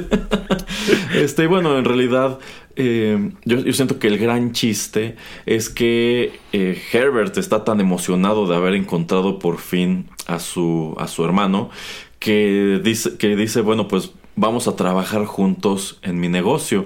Y Homero lo ve como, pues igual, ya salimos de pobres, ¿no? Ya tenemos nuestra propia planta de autos y es un negocio probado y exitoso. Pero pues todo se viene abajo cuando Herbert le da, pues, a este hombre que no tiene ningún conocimiento del ramo, pues total libertad para que diseñe un auto que llevará su nombre, y pues termina presentando el coche de los supersónicos. Lleno de gadgets inútiles, algunos de los cuales sí han aparecido en coches de la vida real. Como el vaso gigante. De hecho, hay un canal de YouTube que se llama Creo Auto Compara, algo así. Ajá. Y este vato hace la prueba de la botella y tiene que poder meter una botella de 2 litros en el huequito de los lados de los coches. Entonces dices, wow, no está tan errado Homero. Sí. Y también me aparece una gran adición esto de la burbuja silente para los niños, ¿eh? Sí, eso estaba padre. Por cierto, que el chiste de ese capítulo que recuerdas es ¿qué es esa monstruosidad? Sí, es muy buen capítulo. Cabe señalar, no es la única vez que Homero ha metido gadgets raros en su coche. También recuerdo que hay otro en donde a su coche rosa de siempre le pone la cafetera, el horno de microondas y demás. Oh, sí. Y precisamente por ir distraído con todas estas cosas, creo que se cae por un muelle, una cosa así. Bueno. Sí, además que tiene su capítulo en el que es inventor, ¿no? También buenísimo. Christian menciona como favoritos, y este es buenísimo, cuando Bart le vende su alma a Milhouse. Es muy bueno, creo que este es el mismo en el cual Alf regresa en forma de fichas. Sí, así es. Bien, continuando con los episodios favoritos, Fermina menciona cuando van a Japón. Ese episodio de Japón es buenísimo también. Debo decir que ya no me acuerdo muy bien. Bueno, o sea, según yo, lo que los lleva es que encuentran un comercial japonés en el cual aparece un personaje, pues, casi idéntico a Homero, que resulta ser la mascota de una marca de jabón o algo así, ¿no? Sí, es Mr. Chispa, pero no. ¿No? En el capítulo en donde encuentran a Mr. Chispa no van a Japón, sino que Homero se dedica a mandar como una carta, algo así, y les responden con este video donde se dan cuenta que es la fusión de las dos marcas. No recuerdo exactamente por qué terminan en Japón. Creo que es en el capítulo en el que Ned Flanders se lo encuentran, me parece, en algún lado, y les dice que una forma de conseguir viajes baratos es llegar a la última hora al mostrador. Ajá, y ver si alguien no llegó y pues comprar el vuelo. Uh-huh. Entonces, me parece que terminan en Japón, pero pues por alguna razón terminan sin dinero. A mí de este capítulo me gusta mucho este chiste, pero que de verdad te habla mucho de la cultura japonesa, en donde dice que cuando están en el juego de la tele, como de la tele, uh-huh, les dice: mientras en Estados Unidos premian la inteligencia, nosotros castigamos la ignorancia. Exacto. Y también esta escena al final cuando pues se van en el avión y resulta que Tokio está siendo atacada por los Kaijus. Ah, sí, y lo mencionan, ¿no? Sí. Y obviamente la escena de entre cuchillos salen las tripas. Ah, sí, también. Bueno, Lizeth Villasana menciona el episodio La elección de Selma.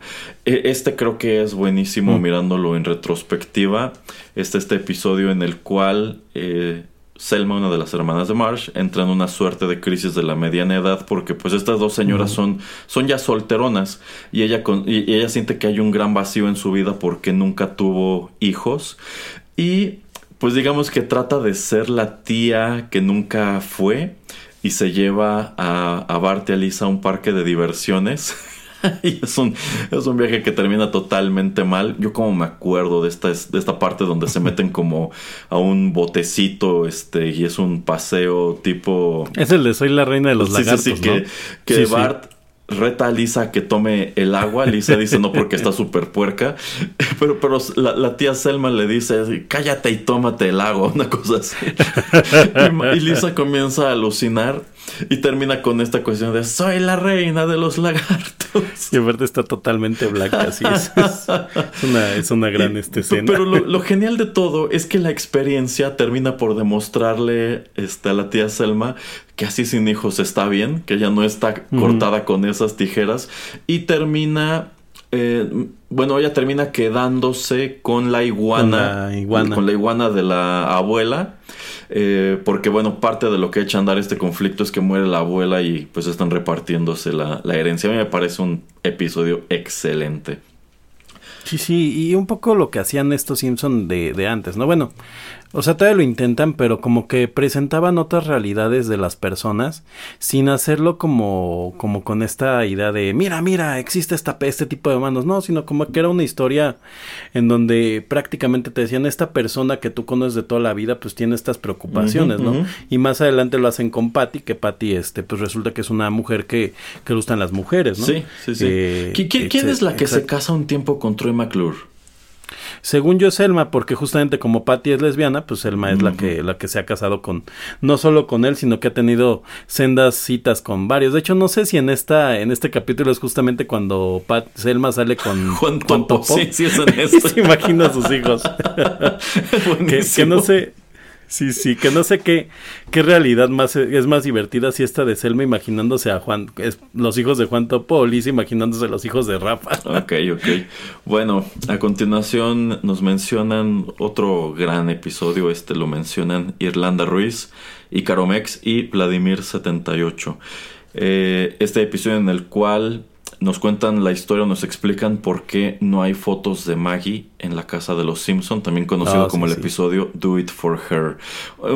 Este es uno de esos episodios que nos viene una vez más a subrayar que el Homero del principio, el Homero que veíamos en las primeras temporadas de los Simpson, pues era un buen tipo al final del día, porque, bueno, o sea, aquí lo vemos ya, pues... con dos hijos, con Bart y con Lisa, como que llega un punto en el cual alcanza cierta estabilidad económica, y como a él nunca le ha gustado trabajar en la planta nuclear, decide renunciar para irse a trabajar con, creo que es el tío de Barney, que acaba de abrir un negocio de boliche, que su trabajo soñado. Sí, es su trabajo soñado, pero y bueno, él siente que está exactamente eso, viviendo el sueño.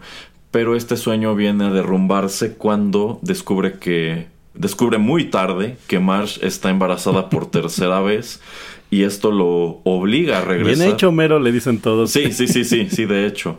Pero él tiene que regresar otra vez a trabajar a la planta nuclear porque con lo que le pagan en los bolos no le va a alcanzar para mantener a una familia, pues ahora más grande. Y el señor Burns aprovecha como para humillarlo y le coloca delante de su estación este letrero de estarás aquí, recuerda que estarás aquí para siempre, una cosa así. Uh-huh. Pero pues cuando Maggie nace, Homero sí se encariña mucho con la bebé y todas las fotos que le toma las va pegando en este mismo como pizarrón de corcho y termina formando esta frase de do it for her, hazlo por ella, que creo que es un momento muy bonito. Es correcto, sí, aparte es como como uno de los momentos que Homero y Maggie tienen alguna relación de familia, porque el chiste de Homero con Maggie siempre es que se le olvida, ¿no? Que tienen una hija más pequeña. Sí. Son tres, Homero, le dicen ocasiones Marge. Bueno, no olvide que también alguna vez se le olvidó, bueno, mencionó que cómo olvidar al niño rata. ¡Ey, viejo, eso ofende! Sí. Exacto. Sartre BB dice, bueno, menciona Homero el Grande, también conocido como el episodio de los magios. Buenísimo, este episodio igual es increíble. Bueno. Sí. Póngale la piedra de la vergüenza, Sí. Y luego, ¿qué es la piedra de qué? Del honor o de la victoria. De la victoria, creo que es la piedra de la victoria. Esto es macho más grande. Sí, de este episodio algo que me encanta es cómo asomamos al hecho de que existe esta logia, que es totalmente una sátira de la francmasonería en Springfield, y pues forman parte de ella pues un gran número de personajes, algunos de los cuales uno pensaría pues que no son figuras de autoridad ni ningún tipo de poder, pero pues por ejemplo tan solo Lenny y Carl están aquí. Uh-huh. Y Homero está muy frustrado porque él quiere unirse, pero solamente es por invitación y pues, ¡cállate! Exacto. Que Homero le dice ¡cállate! En una. Ajá, pero y bueno, resulta que Homero es algo así como el elegido o como el de la profecía, porque en una de estas que lo están humillando descubren que tiene un lunar, creo que en el trasero, una cosa así. Uh-huh. Y termina por convertirse en el líder incómodo de la logia. Y a mí me encanta este momento cuando todos llegan a la conclusión de que Homero arruinó la logia y necesitan hacer una nueva. Que rentan un espacio que era un Baskin and Robbins. Y creo que el primer estatuto de esta nueva logia es que no puede inscribirse. De hecho, la logia es el grupo de los no Homeros. Algo así. Y Homero Archundia está ahí. Exacto. Pero Homero, pues como que dice, bien, no los necesito. Y se regresa otra vez al Salón de los Magios y organiza esta representación de la batalla de Gettysburgo con simios con patines. Sí. Y bueno, termina formando parte de un club todavía más exclusivo, que es la familia Simpson. Que es su propia familia. Una de las cosas chistosas de este capítulo es que, como hizo usted el tema de gente que no tiene poder en Springfield, resulta que los magios tienen, entre más pequeños es su número, pues más y más poder tienen, uh-huh. ¿no? Entonces, el señor Burns se supone que es un miembro no tan reciente, uh-huh. y tiene que estar como haciendo servicio para los otros magios. Sí. Y no tiene así gran poder ahí, uh-huh. pero bueno, sí, muy, muy buen capítulo. Por cierto que eso es de esos capítulos que la canción no estaba doblada. Y lo quería comentar, y hasta que sale este especial de Todos Bailan, Todos Cantan, tanto la del monorriel como la del capítulo de los magios la doblan, aunque la verdad es que en el doblaje sí es muy deficiente el que captaran algunas de las bromas, pero entre ellas dicen que, por ejemplo, ellos arruinan las noches de los Óscares, uh-huh. pues decidiendo al ganador, uh-huh. ¿no? Y otras tantas cosas que hacen los magios. Así es. Además de tener marcianos. Así es. Alisu Des menciona, híjole, yo creo que es un poco divisivo. Yo siento que o te gusta o lo detestas. El de Armando Barrera. Ese capítulo está lleno de muy buenos chistes. Sí. pero a mucha gente no le gusta porque, o no nos gusta porque es el capítulo en donde pues ya se convierten totalmente en estas caricaturas de quienes eran, pero pues tiene por ejemplo este gran chiste, ¿no? De la revista Goza de Armando Barrera. ¿Me presto la revista, Armando? Sí, y bueno, más que nada, yo creo que uno de los aspectos que menos gustan es que descubrimos que el director Skinner no es quien dice ser, y digamos que vienes a cambiar el canon pues innecesariamente, porque en realidad esto es algo que no se vuelve a mencionar, y el mismo episodio cuando pues todo Springfield decide que no soporta al verdadero director Skinner, pues prácticamente lo expulsan y todos prefieren hacer de cuenta que esto es algo que nunca... Literalmente queda penado. Sí, exacto, que prefieren hacer de cuenta que nunca sucedió, y suele citarse efectivamente como uno de los primeros episodios en donde el producto ya se está desvirtuando. Hacken W00 menciona dos. Uno, cuando Bart reprueba, y el otro que creo es igual icónico, el de la jalea. Cuando los medios acusan a Homero de ser pues un depravado sexual, y hay un número de chistes buenísimos como esta recreación, esta crestomatía de ese momento. No, señor Erasmo, no. Ahora te voy a tocar la jalea. O esto... Eso nunca pasó, es una recreación. Ajá, o esta cuestión de que hay camionetas de la prensa y helicópteros afuera de la casa, y un helicóptero me parece tiene una cámara térmica. Y es cuando difunden esta noticia de que Homero duerme envuelto en una cortina de baño que le da poderes sexuales. Sí. Aquí lo vemos girando en su propio jugo. Después dicen, es un pollo. Exacto. O también esta entrevista que es un montaje pues todo malintencionado, en donde empiezan a hacerle un close-up a una imagen estática de Homero, y el reportero hace como que lo está atacando. Señor Simpson, no me ataque. ¡Ah! No, señor Simpson. ¡Ah, la!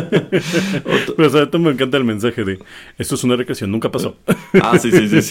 Pero o también este momento cuando Homero dice, bueno, tengo que dar mi versión de los hechos, y soy Homero Simpson, o como muchos de ustedes me conocen, el cochinote. El cochinote. Sí, buenísimo. L. Rofocale menciona otro gran favorito, el Festival de Cine de Springfield. Ah, muy bueno. A ver, señor Geek, ahí le va una pregunta. ¿Usted estaba gritando Boo o Boo Earns? No, Boo Earns. Yo estaba gritando Boo Earns. Exacto. No, este episodio igual es increíble con todos estos cortometrajes. Que por cierto, o sea, este es un crossover con este otro show también de Fox de El Crítico, que a mí me gustaba bastante. Pero bueno, grandes momentos. Ese cortometraje que dirige el señor Spielberg, la versión latina de Steven Spielberg. Para el señor Burns, con grandes momentos como Bebe, Judá Ben-Hur, realmente eres rey de reyes. La bola en la ingle, y el cortometraje de Barney, que es inintencionalmente pues artístico, y pone a Homero en el dilema de que... No, nada más como nota, o sea, queda muy claro que Barney en sus 5 sentidos es un tipo muy creativo, porque de hecho lo comentamos en el otro programa, ¿no? Que incluso daba dinero para la escuela de ballet y así. Ajá. Sí, pero bueno, el dilema es más que nada que Homero, pues fiel a su personalidad, él quiere darle el premio a la bola en la ingle, que es el de Juan Topo, pero pues tiene que terminar por reconocer que Barney hizo algo muy padre, ¿no? Más profundo que todos los demás. Vera Jenny 24, otro gran indispensable, cuando Marge se hace adicta al juego. Bueno, en sí Springfield entero sufre como un boom de casinos y cosas así. Marge termina haciéndose adicta a las máquinas tragamonedas, y tenemos en paralelo esta historia en donde Homero se queda al frente de la casa y hace un muy mal trabajo, y tienen este incidente legendario del coco. El coco está en la... Ajá. No quiero asustarte, hijo, pero el coco está en la casa. ¡Ah! Y cuando llega Marge, como están atrincherados atrás de unos colchones y demás, con una escopeta, y Homero se lo echa en cara, ¿no? Es que tuvimos un incidente con el coco, y si hubiera un adulto funcional en la casa, no hubiera pasado esto. Pero también tenemos en paralelo lo del señor Burns, que se queda... Vuelve loco. Se vuelve loco, se queda recluido en el casino y pues empieza a desarrollar paranoias muy al estilo de Howard Hughes. Howard Hughes. Ajá. En donde se vuelve germófobo y construye este avioncito a escala. La cumbancha. Y que no sé de cuántas maravillas es capaz. Y Smithers dice, es un muy bonito modelo. Y el señor es, ¿modelo? Suba ahora y saca una pistola, ¿no? Ah, sí, cuando ya se desilusiona del casino y dice, esto no funciona, necesitamos regresar a la planta nuclear, iremos a la cumbancha. Nos iremos en la cumbancha. Suba Smithers. Y Smithers se queda como, pero señor, y le saca la pistola. Dije que suba. Sí, es muy buen capítulo. Bueno, pues esos son los episodios que nos mencionaron como parte de la dinámica. La gran mayoría de ellos, pues sí, figuran dentro de lo favorito o lo conocido de las primeras temporadas de Los Simpson. Señor Geek. Hay por ejemplo, nada más quería saber, por ejemplo, algo que por ahí me decía Om White y algunos otros personas, era esto, ¿no? Por ejemplo, si no citamos a algunas personas, es porque algunos contestaron cosas como todas las temporadas de 1 a la 15, no sé cuál elegir, etcétera, cuando preguntábamos por su capítulo favorito, porque creo que eso nos pasa a todos, ¿no? Cuando te dicen, oye, ¿cuál es tu capítulo favorito de Los Simpson? Siempre es así como, ay, no sé, yo lo que les decía, pues imagínate que tienes una bomba y tienes que pensar en el primer capítulo de Los Simpsons que se te ocurra, ya nada más para responder algo, ¿no? Porque sí, o sea, todas estas temporadas de 1 a la 15 eran, pues, buenos todos los capítulos, o no todos, pero siempre les encontrabas algo padre, ¿no? Exacto, siempre había algo padre. Bien, es así que ya estamos llegando al final de esta emisión de Rotterdam Retro 2000. Muy interesante, muy divertida. Despídase, señor Geek. A la grande le puse cuca. Bien, pues...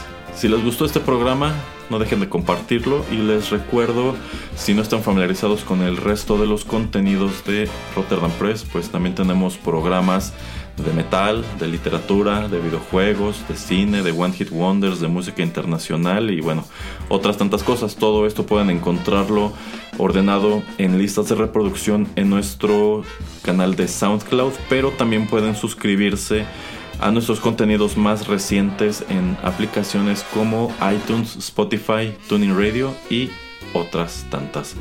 Muchas gracias por la sintonía. Se despiden de ustedes a través de los micrófonos de Rotterdam Press, el señor Geek y Erasmo. Hasta la próxima.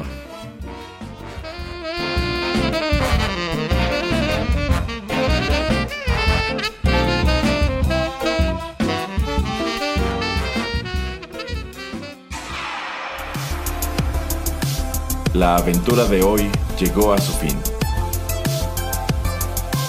pero aún queda mucha nostalgia por recorrer. Te esperamos aquí, en Rotterdam Retro 2000.